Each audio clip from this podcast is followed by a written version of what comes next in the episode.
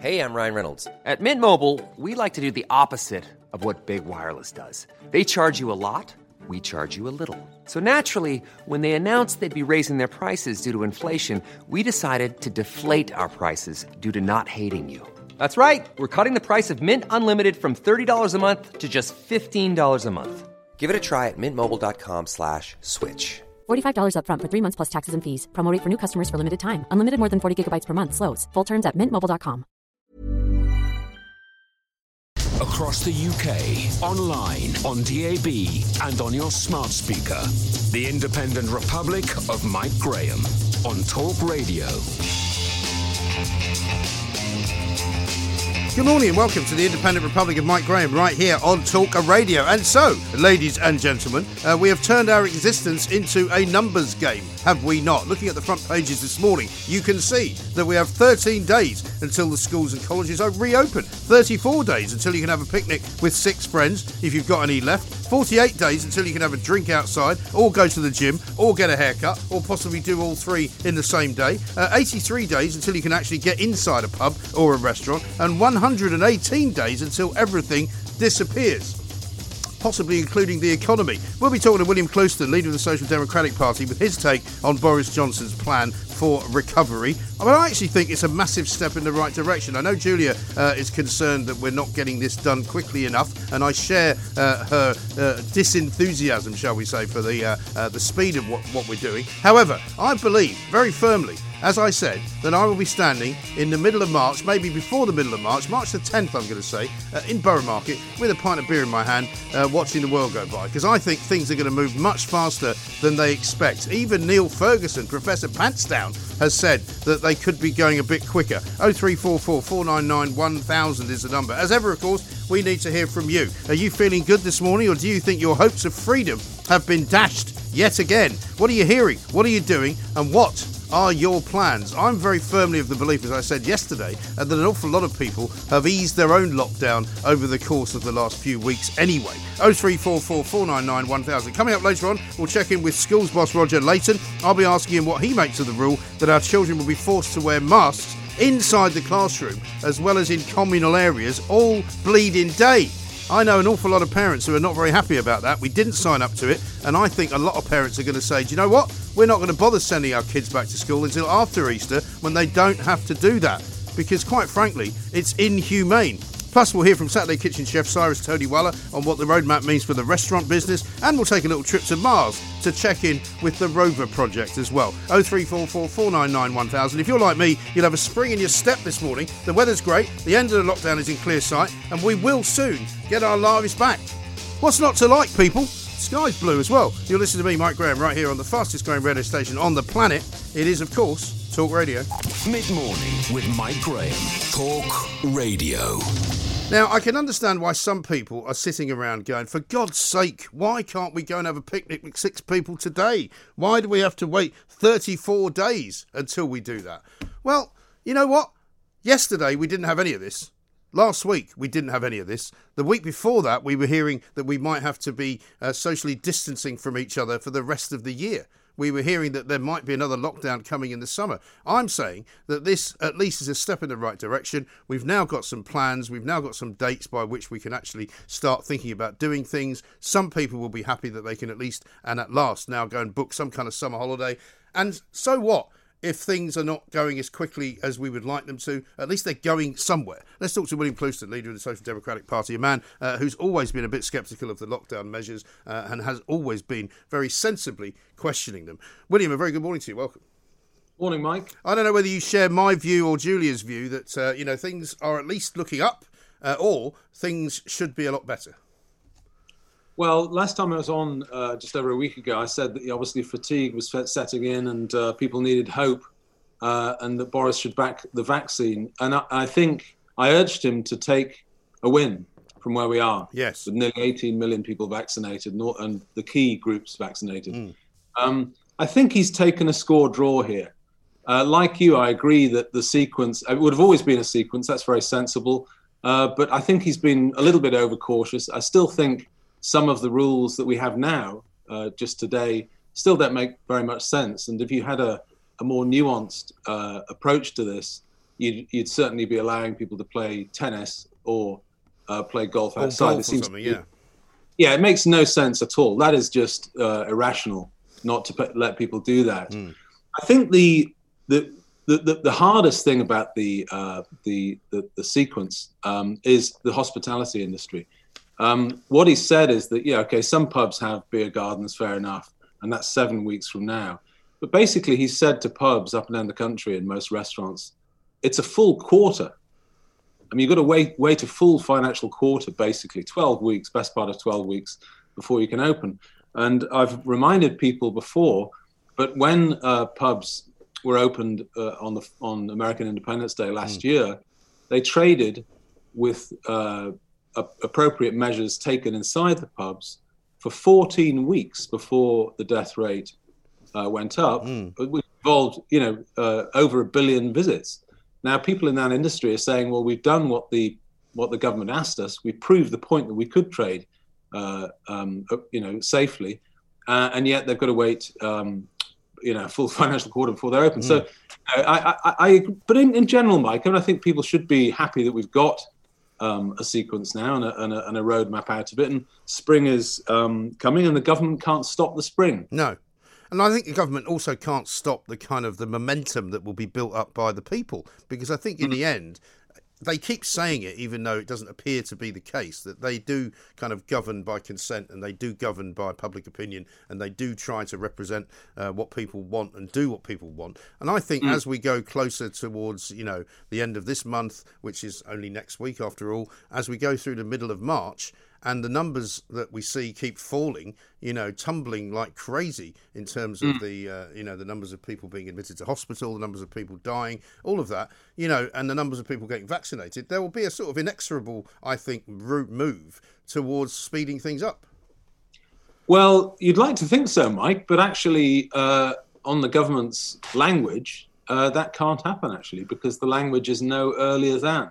So the, the key dates they've Yeah, put. but I, ha- I had this conversation with somebody yesterday afternoon, William, after Boris got his uh, got his uh, speech in uh, the House of Commons. And, yeah, but you know, why would you believe everything or anything that they say? Because almost everything that they have said has turned out not to be the case. You know, so I mean, I thought the fact that they've used those words, fine, but they can Yeah. change them. They can, but I think in rea- I think that's quite unlikely to happen. I mean, the I think I, I think if we put it this way, I from what's been published now, I'd sort of take what they've got, and I just don't want it to get worse. So I mean, but I, I believe in the vaccine. I mean, largely the data that's coming out, the the, the, the study that came, the data that came out of Scotland a few days ago about the uh, efficacy of the Astra vaccine in particular, incredibly encouraging. I mean, this is a this is a great jab Yeah, and you know the rollout uh, is working. I just, I, I, as I say, I think they're just being a, a little bit harsh, um, and and as I say, unnuanced and irrational in certain areas, and certainly just just the it's brutal. I mean, what they're doing to the hospitality industry is brutal. And remember, uh, it will mean that the chancellor next uh, week will inevitably have to extend furlough. So the, the drag anchor effect of the debt we're building up, uh, you know, is going to be very, very significant. I mean, it's effectively going to be a quarter yeah. more of these measures. So it's these things these things do have effects, and as I say, I think um, he's been he's taken a score draw rather than taken the win. Yes, and I mean, interestingly, I've got quite a few tweets coming in already today. Dean um, has texted in today. He says, I'm a cabbie in Abingdon, Oxfordshire, uh, has got eight pubs, five haven't got a beer garden, probably 10 restaurants, but only one has facilities to serve outside. These draconian measures are utterly ludicrous uh, from a ludicrous uh, government. And I think a lot of people will see that that is a problem for many of the hospitality businesses that can't basically sell stuff outside. I mean, you know, we've had for a long time, I think even just le- leading up to Christmas, an awful lot of pubs and restaurants in uh, in this area here in London were serving takeaway drinks, so people could go and kind of you know get themselves a drink, hang about outside. You know, it was a relatively civilized thing to do. Uh, that all stopped um, just before Christmas. I think the weekend before Christmas. Um, But I suspect that that will begin to come back because if you're allowed to go for a picnic, for example, uh, according to this in 34 days, then what's to stop a bar from selling you a drink? Well, a bar could sell you a drink, and the and the ones that can probably will will legally do that will. But as I say, people don't stop drinking. I mean, the the the effect of of closing pubs has been that people have been drinking at home, and there is evidence that deaths due to excess drinking, uh, you know, uh, the evidence is that, that that's increasing. So again, these things aren't uh, cost free. I think a criticism from the start that you and many other people and ourselves in the Social Democratic Party have been urging the government to take a more a, a broader view on all these things. Uh, but they, they, I don't think they will do. I think we're we're set now with the roadmap, and I, I, as I say, I hope it just comes in. I mean, it's interesting. They have the government have. There's some interesting things came out of yesterday's announcement. Certainly on on sort of COVID passports. Uh, they're you know calling them something else on their COVID status veri- verification certificates or whatever. And that's a very, very contentious issue. Uh, I, I, can understand the government being cautious about this because it, it puts a disparity, basically. It divides your population into two those that are, are, lucky enough to have the vaccine and are protected and have gone for it and get their passport. I mean, a point that was made to me by a, a, friend, you know, who's, who's had his vaccine. Well, I've had my vaccine. Why can't I go to the pub or the shop? Yes, well, exactly right. And I think, um, you know, there is this inexorable move, as I keep saying, towards, you know, normality. And I think the fact that they've even said, because they didn't have to say, uh, that by June, all of the measures that we have put into place will have disappeared you know, because that is a pretty bold statement, really, as well, considering that only a couple of weeks ago they were talking about keeping social distancing and mask wearing all the way through, perhaps until the end of the year. I mean, I'm assuming a lot of people that I've, I've spoken to since yesterday talks about booking holidays in July. Um, I presume by that that they won't be quarantining people anymore. Um, well, I think if the wheel comes off um, something, it'll be holidays in July abroad. I mean, I, I think I'm, I'm, you know, it, it, the vaccine rollout uh, in the EU has uh, been a complete failure. And the um, scare stories that, frankly, have come from the uh, top politicians in Germany and France about the Astra vaccine have actually been uh, fatal to their own vaccine rollout. Now people are uh, refusing uh, in quite high numbers to take the vaccine. So they've actually shot themselves. They've, they've ruined their own program, not mm. only with the bungling of the ordering of that, so I, I think if you think that uh, you could safely book um, an EasyJet or Jet2 flight to Spain or France or Italy uh, in July, go for it. But I think you're very likely to get your money back. I think. Yes, well, of course, what we don't often address is the fact that in other countries of Europe, they're in a, a worse place than we are uh, in terms of some some of the measures they've got into place. You know, I mean, you can apparently go and find a bar that's open in France or in Spain, um, but there's a curfew in place in most most parts of the country, um, and you hmm. can't go anywhere without having a piece of paper in your hand, and you can't enter any of those countries without a test. Yeah, no, I'm I'm very worried about it, and I, I, as I say, I'm I'm worried about it for, for French and uh, Italian citizens. I think, in particular, in France, uh, they haven't really had um, the, the sort of second or third wave that we've had. Mm. That, but you know, epidemiologists in France are, are warning Macron that it's going to come, and because, as I say, they haven't got their their skates on uh, to vaccinate the population. Actually, vax resistance to vaccinations from the general population in France is very high. So, frankly, I, I think it looks a bit of a mess for continental holidays.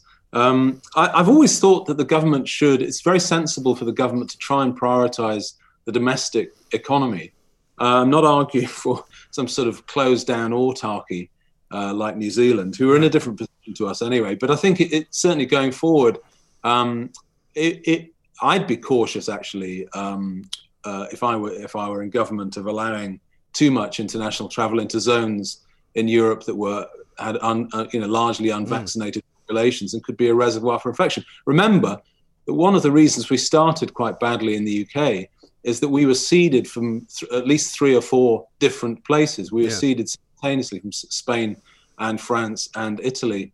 And, uh, you know, and, and we didn't know that until it became apparent. But I think they need to be very careful about that, Mike. Yes, and I think that's true. I mean, the trouble with I mean, if I lived in New Zealand, I wouldn't be too happy with their government either because they shut down Auckland the other week because they had yeah. three new cases, and then I found out that actually the number of deaths in New Zealand from COVID is five altogether. I mean, that's it. And you're thinking to yourself, if you were running a business in Auckland and they were telling you not to run it because of three new cases, you'd be pretty upset, I would imagine. Yeah, the Australians and New Zealanders are in a, a slightly different situation to us, and there's certainly the threshold um, before the government takes uh, strict action is different there than it is here. You mm. know, hmm. if one person, uh, if they t- you know have one case in Melbourne, then Melbourne has a mini uh, lockdown as well. Yeah. They are in a slightly different position there, Mike. They are geographically isolated. You only have to look at the um, flight radar map to see that yes, they get plenty of flights, but it's not like uh, the situation, we, situation we're in in London. I mean, you, you literally we're a you know highly connected society. We we we were seeded with coronavirus before they were. Yes. And so and you've got to remember also from their point of view, they uh, they can feed themselves. I mean, they the Australian economy domestically is open. Mm. Uh, the bars are open and, and, sporting events are happening. And uh, you know, I suppose if I were in Australia, and many of my family are Australian, I, I would I would be quite happy to to live a, a, a sort of autarky, mm. closed borders. As I say, they can feed themselves. It's probably been the best place to be in the last eighteen months. I suppose so. But I mean, the problem I've got with Britain being described as the sort of centre of the travel hub of the world in some way, shape, or form, where are all these bloody people going? You know, what are they doing? Why are they travelling through London to go somewhere in the middle of a worldwide pandemic when nobody's supposed to be going anywhere? Yeah, I mean, we were, we were. I, I think when the public inquiry happens and, and, and, the academic papers appear, there's no doubt that we were too open um, in in uh, February and right. And as I say, if there's a trade-off, there are always trade-offs you know, politicians are quite um, disinclined to admit the trade-offs sometimes, and we've tried to be honest about it from the mm. start. If there's a trade-off, you should prioritize the domestic economy, keep that open, and if necessary, be a little bit cautious about who uh, who goes where and how.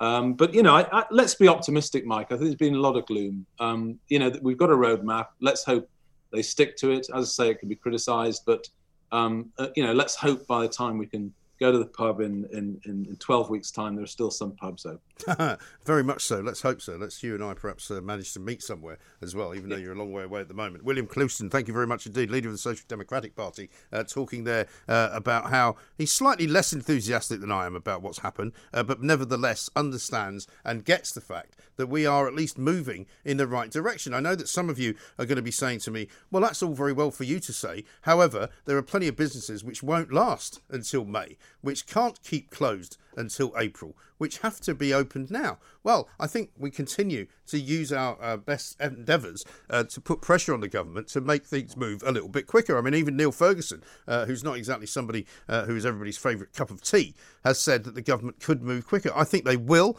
I think they can, and I think they must. But nevertheless, I don't think what happened yesterday is a cause uh, to be concerned about. I think it's a cause for celebration, isn't it? The Independent Republic of Mike Graham on Talk Radio. Uh, right now, though, let's talk to Roger Leighton, Chief Executive of Partnership Learning, an academy trust overseeing 12 different schools in London. Roger, very good morning to you.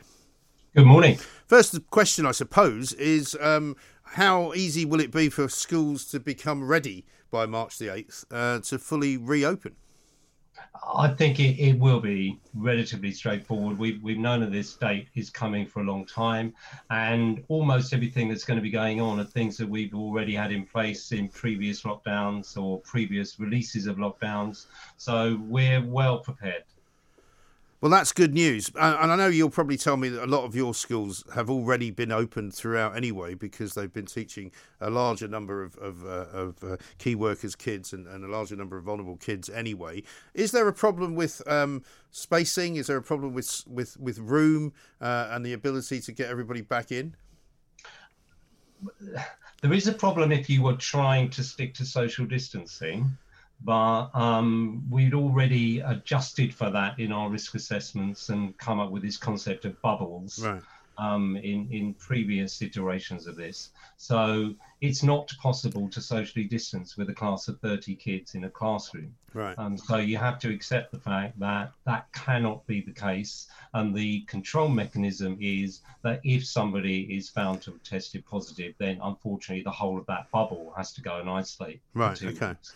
And that's the only approach. And what is the instruction from government? Because not everything is as, as easily sort of um, understandable for everyone. I mean, is there like is there going to be mandatory testing every couple of days, every day? How's that going to work?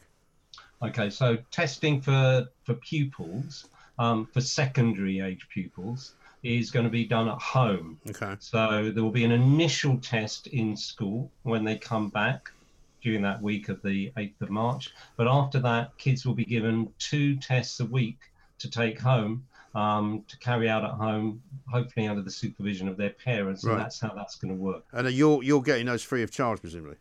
We're getting those free of charge. Yes. Right. Okay. So, I mean, how do you know that the kids are, are taking the test though? Well, it, we won't. that's the, that's right. Okay. Well, that's the first. That's the first We're relying on with. parents.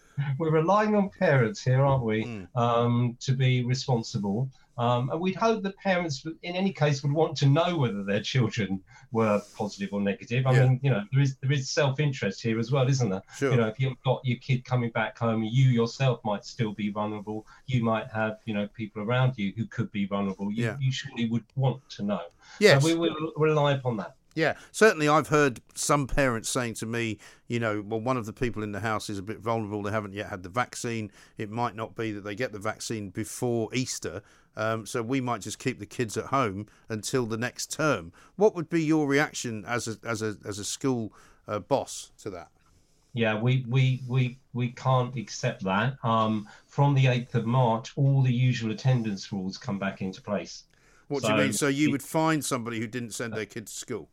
In theory, um, that would be a possibility. That's a All bit of the a sticky wicket, isn't it? After the year we've just had. Um, I'm saying in theory that would be the case, um, but certainly we would be putting all the usual checks and balances in place. So it'd be phone calls home in the first instance, possibly a home visit, Hmm. all the things we'd normally do if children are not attending. And where has this mask idea come from? Because I don't know for sure. You may be able to tell me. On the government website uh, about the roadmap to recovery, it says that masks are only recommended for school children to wear in class. So where has it suddenly become mandatory? Yeah, um, it, it's the the ruling is saying that secondary age pupils should now wear masks in class where social distancing is not possible. Now, there will be some instances where it is possible, where class sizes are small enough for social distancing to be the case. Um, and I think certainly in cases where you can have plenty of ventilation as well, that should should mitigate against the need to wear masks. But other than that, um, and my understanding is this is for a period of initial period of three or four weeks. Yes, I mean, Um, my, Boris Boris Johnson last night at his briefing at seven o'clock said that should only be till the end of this term, if you like. So Yes. presumably up until Yes. the Easter break. Um, but And I, kn- but it- can- go on. So I can see the logic of, you know, it, it's an extra little um, protection in this early phase of everybody coming back all together at the same time. And it will give us a chance just to review how things have gone, but with an extra level layer of protection. Yeah, but it's a big um, a step, isn't it? I mean, for for my own son, for example, 14 years of age, um, doesn't uh, have a great uh, deal of problems health wise, but but you know has got a bit of asthma. Um, I don't think he's going to be terribly happy about wearing a mask for eight hours a day. Well, it's not eight hours. It's not eight hours, uh, hours a day. It's only going to be five hours maximum in most schools. Don't know what your school is doing. Your your son's school is doing eight hours. Well, he lessons. enters the school. He enters the school around about half past eight in the morning, right? And he's there until Yeah. about half past three in the afternoon. Yeah. Okay. So that's about eight Um, hours but- in my in yeah, my in my in right, my book. All right. Okay. Um, look, you're right. It's not pleasant. None of us like it, do we? You know. No, I hate it. I absolutely hate it. I do it when I have to do it, but I don't do it Yeah. uh, when I'm walking around in the street. I find it very claustrophobic. And I just think a lot of children, a lot of parents of children, will not be happy. I mean, apart from anything else, wearing a mask for that length of time uh, is going to cause all sorts of skin problems, you know, rashes. It's really not ideal. It's it's not ideal. And look, I think we're going to have to play this by ear and be sensible and use common sense in schools in certain situations, aren't we? Yes. Um, I mean, I'm pretty sure in his school they've got um, perspex screens between the desks. So presumably, if you've got those, maybe you don't need a mask. Look, and I, I don't think there are going to be inspectors coming in um, to check on the absolute 100% adherence to this. I think this is a sensible idea. It's sensible advice, and most schools will be attempting to implement it. But I think we should also use our common sense um, to make sure that it's not becoming too onerous. Yes, exactly right. So, would you say then that it's up to the individual schools or individual teachers, individual classrooms? Um, I think that it's in the main, it's going to be down to individual schools, but there is a guidance to be followed. And we do have to stick to health and safety rules and regulations. Um, so we will be um, endeavouring to ensure that pupils wear masks at all times. But a bit of common sense can be allowed in this. I think. I mean, because what they were doing before uh, was sort of whipping them on and off about seven times a day. You know, coming out of a classroom, walking into a corridor, putting it on. You know, going for lunch, taking it off, putting it back on again, going back to another classroom, taking it off. But you know, there was a lot of touching of the hand to the face, which is partly what you're not supposed to do, uh, and yet that was kind of being encouraged. And if it was safe enough before not to wear a mask in class, why is it different now? Uh, yeah, I, I, think there's a lot of logic in what you've just said. Um, so I think it is going to be down to schools to use their common sense mm. in the way they implement this. Yeah, but I mean, can you foresee people saying, "Look, I really don't want my child to wear a mask," and if so, what do you say to the parent? That will be very difficult. We would um, try to persuade the parent. We always try and talk things through and find a resolution um, that, that is in everyone's best interest for your child to wear a mask. In the nth degree, I think we would probably, at the moment, during this three or four week period, would have to say that the child would have to remain at home. Right. Because so you could order a child to stay home, but if the parent ordered the child to stay home, you would want to find them. Um, the world isn't perfect, Mike. I know. Um, Listen, I'm not trying to catch you out, Roger. I'm, you know, I'm a parent, yeah. so I want to know what the school situation is going to be like. You know. We yeah, we're, we're trying to adhere to the best advice and the best guidance um, that's been given to us. By the government. But it keeps, the, the, trouble is, it keeps changing. It's not your fault, but the government's no, advice changes every every bleeding week, doesn't it? Yeah. And that's why, again and again, I'll say we at school level, on the ground, will use our common sense. We will try and avoid um, conflict, keep everyone on side, and at least to get through to the Easter holiday. And hopefully, when we come out the other side, we won't need to wear masks. Yes. Now, you, I think the last time we spoke, were saying that you are doing some testing at the moment in, in your schools as far as mm. uh, you can. Um, what mm. what sort of results are you seeing at the moment? Does it look as though your levels of te- of positive tests are going down? Is it possible to say? Yeah, um, very very tiny numbers of positive tests. Um, and they've been going down hmm. throughout mm. the period that we've. Um, so that's a good thing, isn't it? Yeah, good news. Yeah, so that's um, sort of following the pattern, generally speaking, in the country then. Uh, absolutely. Right. And as part of the testing regime moving forward, um, staff in both primary and secondary schools will also have two lateral flow tests a week that they'll carry out at home. Right. So that will be extremely helpful as well. We get a very clear picture of the, any infections amongst the staff. Right. And as far as you're aware, Roger, I mean, has the teaching unions had much of a role in these um, sort of decisions that have been made by Boris? As far as I'm aware, unfortunately not. I'll say unfortunately because I know the unions are sometimes painted as enemies of school opening. Um, that's only one. My, of, that's only one of them, I think. Well, in, in my experience working with them, you know, on the ground, they're they're not. Um, they just do want to be involved in the discussions um, and take part mm. in decisions that are made. Uh, unfortunately, this government has tended not to involve the unions at an early stage, and that's caused the tensions I think have emerged right. over the last few months. And when it all comes back on March the 8th, will that be the first time that you've probably had a sort of full house, as it were? Because I know some schools have had all the pupils back in, but not all of them have. No, um, it, for many of our schools, it will be the first time we've had an absolute full house for many, many months, mm. and we are genuinely looking forward to it. Um, you know, it, has been incredibly difficult, incredibly challenging for everyone yeah. this last year. Oh, it has. Um, I mean, there are certainly some people who have said to me, maybe we should just forget about this year academically and kind of kick it off again in September. Um, but I suppose if you can if you can move through the Easter holidays and start up a proper term uh, for the summer uh, after after the beginning of April, you'll be quite happy with that. Oh, that that will be superb, and and you know that's going to be a key term for large numbers of kids, isn't it? You know, obviously if you're doing exams, I know exams are going to be very different this year.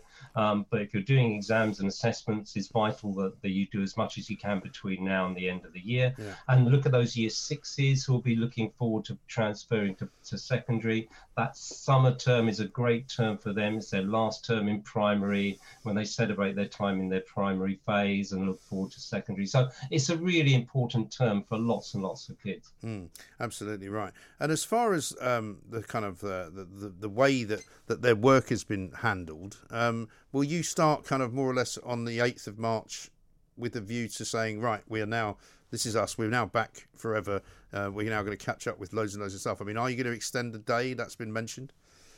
Um, we haven't got any clear plans to extend the day yet. I think the most important thing is going to be to get people back into their routines um, and give teachers a chance to really properly assess where kids are. Uh, look, the truth is that the home learning in general has been incredibly effective, particularly in this last phase. Mm. So teachers do have a pretty clear picture of where um, their kids are. There will be gaps, there will be the need to catch up but we're not going to knee jerk into let's add an extra hour on the end of the day. Um, for the moment, let's just get back into normalcy. Yeah. And then we'll see what we need to do. And what are you expecting from the kids themselves? Because for an awful lot of them, they'll be overexcited. They'll be, you know, really pleased to see their friends that they maybe haven't seen for best part of eight weeks or so. Um, will you try and be a bit sort of lenient with them, if you know what I mean? I'm not asking for. Uh, you know, carte blanche for them to do whatever they like and jump up and down on the desks. But you know, will you have to tell your your staff to kind of give them a bit of a break, if you like? Um, I don't think we'll have to tell our staff to do that. Um, look, in our schools, we our, our approach to discipline is that we're in this together. It's a joint enterprise. Joint enterprise in the best sense of the word. Mm. We're all working to the same goal, which is maximum achievement. Yeah. We don't generally have to impose discipline in, a, in an iron rod sort of way. Yeah. So I'm expecting everyone to just be so happy to be back together and seeing each other again that it's going to be a very pleasant atmosphere. Sure. And what about sports? I mean, will you be able to go back to doing sport in the normal way, or will there be any restrictions on that? Yeah, we're waiting for further guidance on that. Um, the general, the general um, uh, uh, direction of travel seems to be in society in general that outdoor um, activities are going to come on stream quicker than others. So we're hopeful that sports can yeah. get back into gear pretty quickly. Well, as long as you don't do what the Six Nations do, where they socially distance from each other while they're singing the national anthem, and then immediately start rucking uh, and climbing all over each other uh, when the game actually begins, which doesn't make a lot of sense yeah. to me. So you know anomalies are everywhere. Roger, listen, appreciate your time. Thank you very much indeed. Roger Leighton, there, Chief Executive of Partnership Learning and Academy Trust, uh, overseeing twelve different schools. Not going to be easy for schools. Not going to be easy for parents either. And if you're a parent, I'd love to know what you think of this um, compulsory mask wearing scenario. Because at the end of the day, I mean, do you really want your children forced to wear a mask? For around eight hours. Now, you might say what the kids doing in school for eight hours, but it's effectively how long they're there. Half past eight till about half past three is eight hours by anybody's reckoning, isn't it? Um, so I would suggest that basically, um, if you want to uh, kind of revolt against that, then it seems as though that might be a possibility.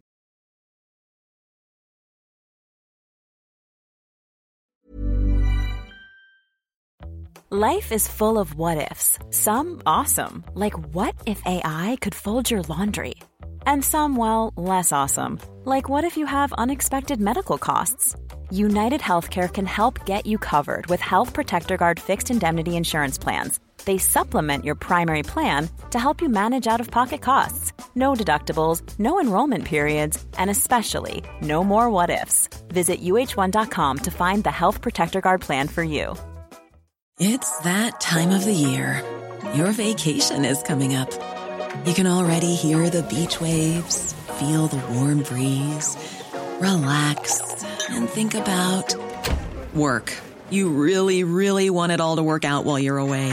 Monday.com gives you and the team that peace of mind. When all work is on one platform and everyone's in sync, things just flow wherever you are.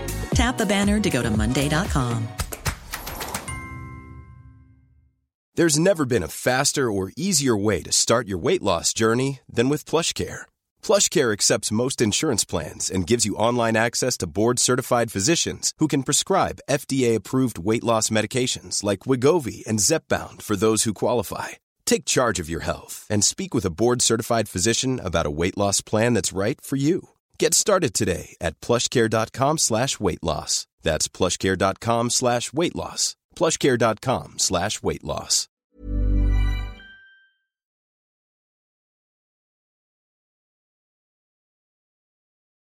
Mid-morning with Mike Graham. Talk Radio.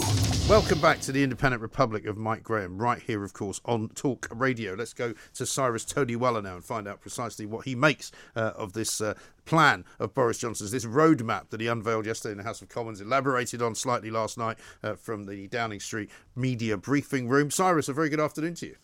Good afternoon to you, Mike. How I are mean, you? I'm good. I'm, I've been saying, um, with sort of mixed response really from people, that at least now we have a plan. It might not be to everybody's uh, taste, it might not be fast enough for everybody, but it seems to me that if you're running a restaurant or you're running a nightclub or you're running a bar, at least now you've got some kind of framework by which you can make a plan. Well, it's a middle of the road plan kind of a thing because it's a very cautious plan. Hmm. So that uh, it's a thing of saving whether you're damned if you do and damned if you don't. So it's a, it's a plan that has been very cautiously put together. It doesn't make, give very good hope to lots of London restaurants in particular because uh, most of us do not have outdoor spaces to allow people in. Right. And then a lot many of them feel that you know May is a bit too far away. But having said all of that, there is a plan, and everyone's looking forward to June. Maybe I don't think that many will want to open in between April and May for fear that something could go wrong again, because the last lockdown has really been quite devastating in in in the true sense. Yes.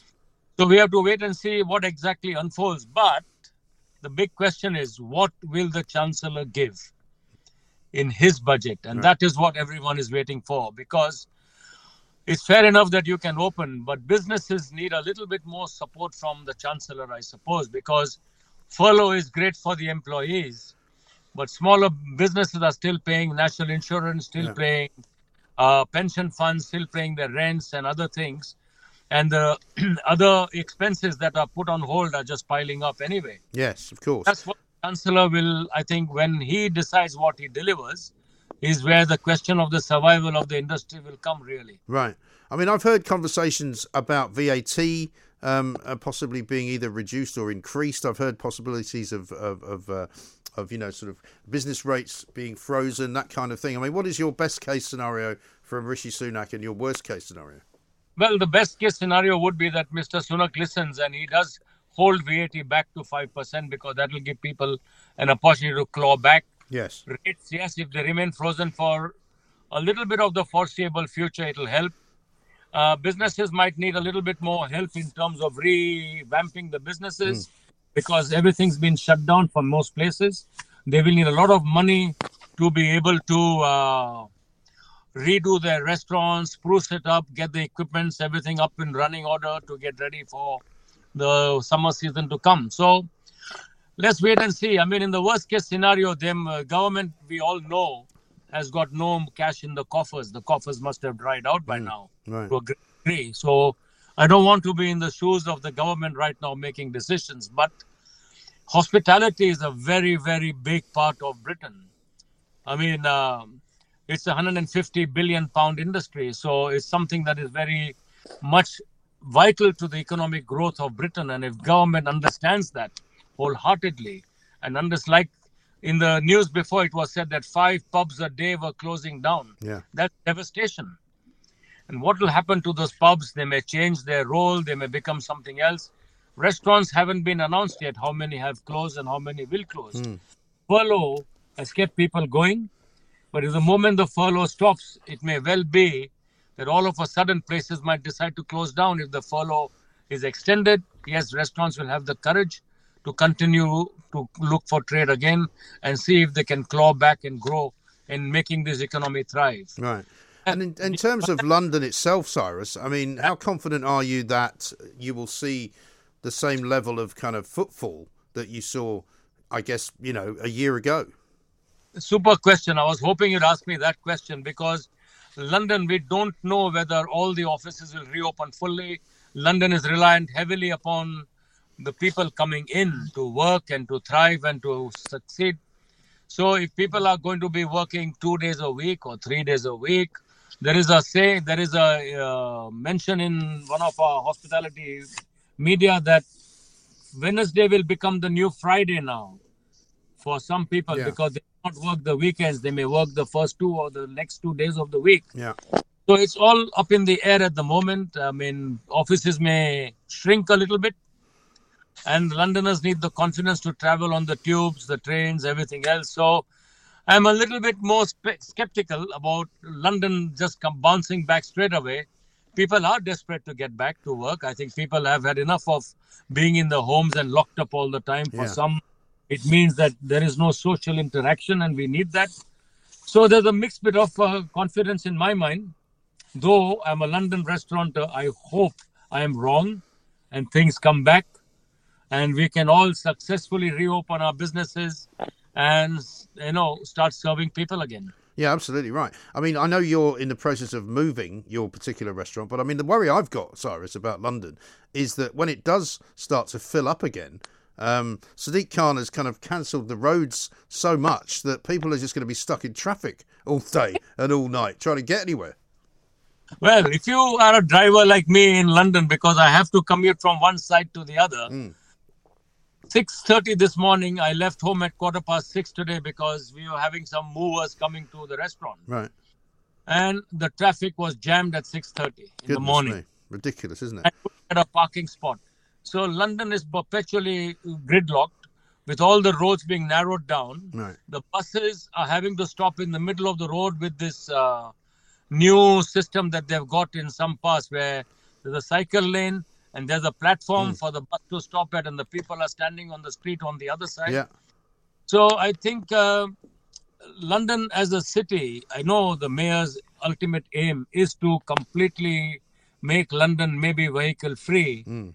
But it's very difficult when you have millions of businesses depending on transport to bring deliveries Right. in, bring supplies in, to bring things in.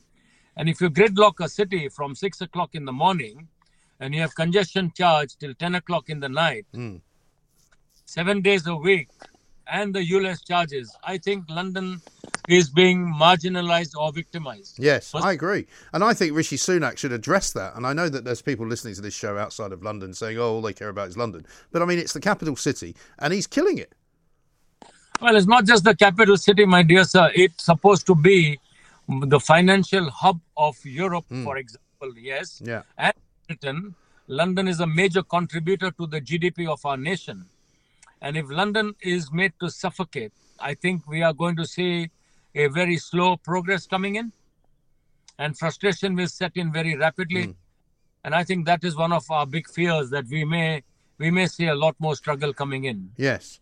Do you have any worries, Cyrus, that this um, sort of rollout, as it were, uh, may not be uh, kept to, as, it, as, as if you like? You know, if they suddenly send all the kids back to school, infection rates go up, and then they suddenly go, oh, actually, you know, we said May the 17th, but actually now it's going to be June. we have fears, which is why I think the PM has kept it in the very middle of the road thing, which had gradual re- exposure, gradual release. Yeah. One never knows. The last lockdown was all going very well. We thought December we were, might see some trade popping in finally, make a little bit of sale, and then bang, instant shutdown. There wasn't even any time given to us. Hmm. It was straight away, bang, it was locked down immediately. It could happen again.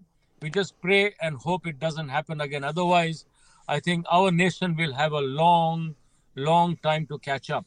Long time to catch up. Yeah, I think that's absolutely right. I'm hoping for the reverse actually to be the case that maybe because things improve so much, with the vaccination rollout gets to 20 million be- bet- between now and say the middle of March.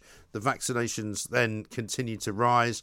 Then you get the falling of the of the infection rates and the falling of the numbers of people going to hospital. And I think by mid March, I'm hopeful anyway, um, that you might see them saying, "All right, um, now we can maybe open some of the pubs up for takeaway, and maybe they can move everything forward a couple of weeks." I think many more are with you with you on that, Mike. Many, many more. Because the one thing you do want is to start trading. I mean, things have happened. The takeaway business has blossomed so much for most people. Yeah. But that is that is not what people actually should get very used to. We do want people to come out. We need, do want them to socialize. We don't want to forget. I think I will I will have a lot of struggling with names of our customers when they start coming back. We haven't seen them for over a Right. year now. I know. But that's the other worry, isn't it? I mean, I've heard some um, people um, f- talking, like from the say the hairdressing salon business, where they had people working for them um, who have now uh, now are never going to come back because they don't think it's a reliable enough business.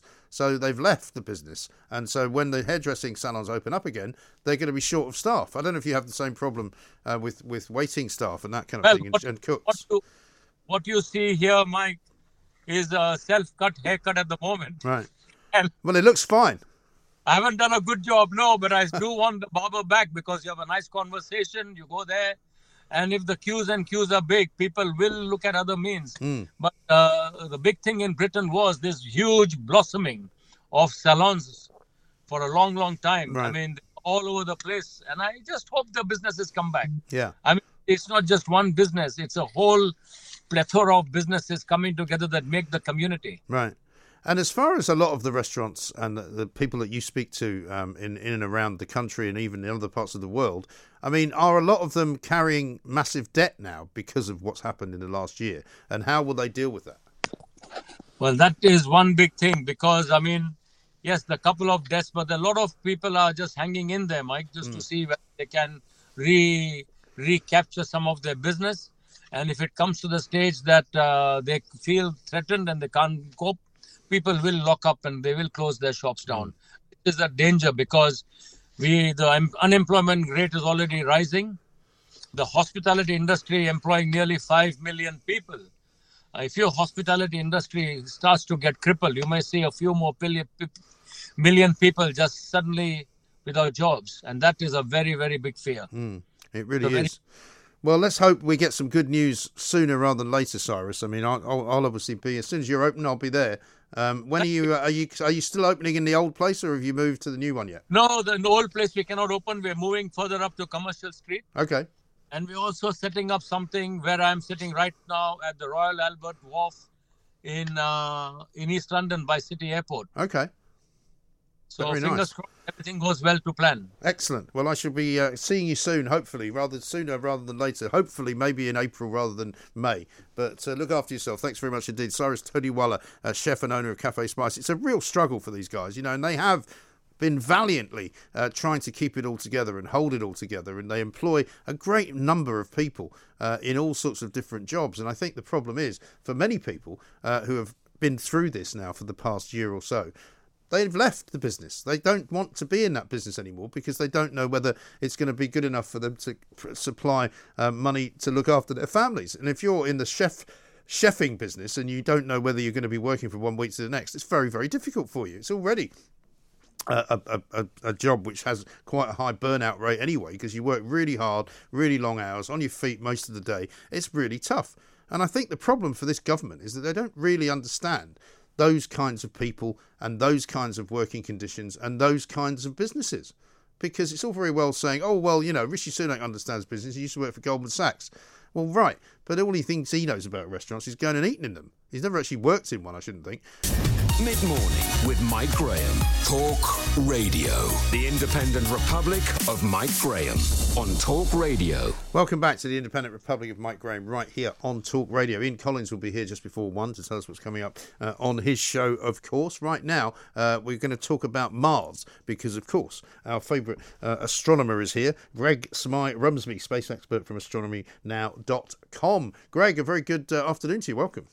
Yeah, good afternoon. Hi. Um, hi, Mike. Uh, yes, very exciting stuff, isn't it? Isn't it, Justin? I haven't, you know, I haven't actually had an opportunity to talk about it yet. So for some reason, we didn't get it in towards the end of last week. So this is our first chance at, at taking a bite out of Mars. So do tell us about what's been happening. I see that uh, from a piece of the Times today, the descent began at 12,100 miles per hour.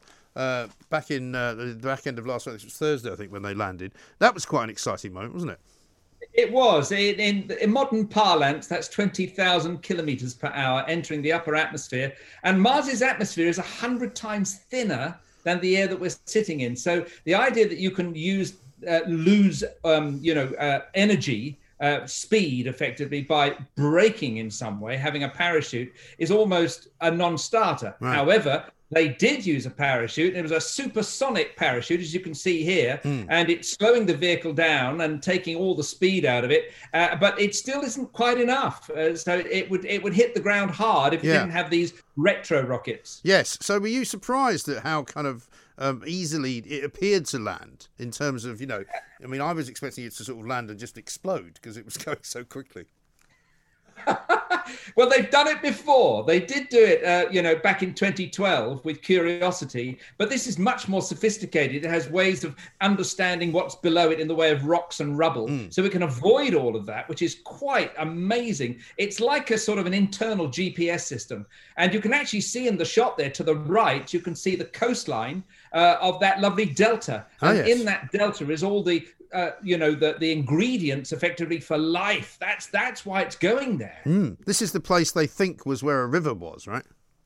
Yeah, absolutely. A river flowed flowed into the Jezero crater and then flew out, uh, you know, flowed out on the other side, but dragging with it all this sort of soil uh, granules and, and some of the chemistry much needed for, for possibly building life on Mars. Yeah, right. So what happened to all that water then? Where did it go? Well, Mars over the years has uh, is lost its magnetic field. It, it no longer has a magnetic field, so the upper atmosphere is is essentially scorched Hmm. by. Uh, radiation from the sun and it, it breaks the molecules apart and they boil off into space. So, over billions of years, Mars has effectively lost its atmosphere. Mm. It So- was a lot thicker in the days with, and a lot wetter as well. So it's a bit like a desert now then. Oh, a, a global desert is the best way to describe it, Mike. Absolutely. Wow. And you know what I find fascinating is I've looked at some of the footage um, and you can hear noises, but you can't quite make out what they are. But it looks exactly like the Mars that was depicted um, in that movie, The Martian. I mean, it's, it's yeah, uncanny. very. Yeah, well, uncanny only because we have been on Mars with rovers and landers Mm. for, for many, many years. The only problem with that film is I sat in the cinema and I watched old, um, what's his, uh, not Ben Affleck, the other one, I've forgotten his name for a minute, but he Yeah. got blown over Yes. by the wind. You could have a hurricane on Mars. You could easily drop a piece of paper and it would barely move left or right in Really? the wind. Why? The air is so thin, it's ridiculous. Oh, because it's so thin. It was Matt Damon, wasn't it? Yeah, no energy in it at all. Yeah. So yeah, I mean, it's it's incredible. So so what? I mean, presumably those people in charge of this mission are pretty pleased with themselves at the moment. Oh, chuffed to bits, I bet. And they've got this little helicopter they're looking forward to, which at the moment is strapped to the underbelly of the Perseverance rover. Right. But in about a month's time, they're going to drop it down onto the surface, check it out, make sure the systems are working. It's only 1.8 kilograms. It has, it's basically a battery Hmm. with a helicopter blade on it. Right. Uh, but it can recharge the batteries and it'll fly to hopefully maybe 10 meters, maybe 30 meters above the surface. But the rotor blades have got to be going really fast. Right. so what happens to the rover in the end, and when? How long does the mission take?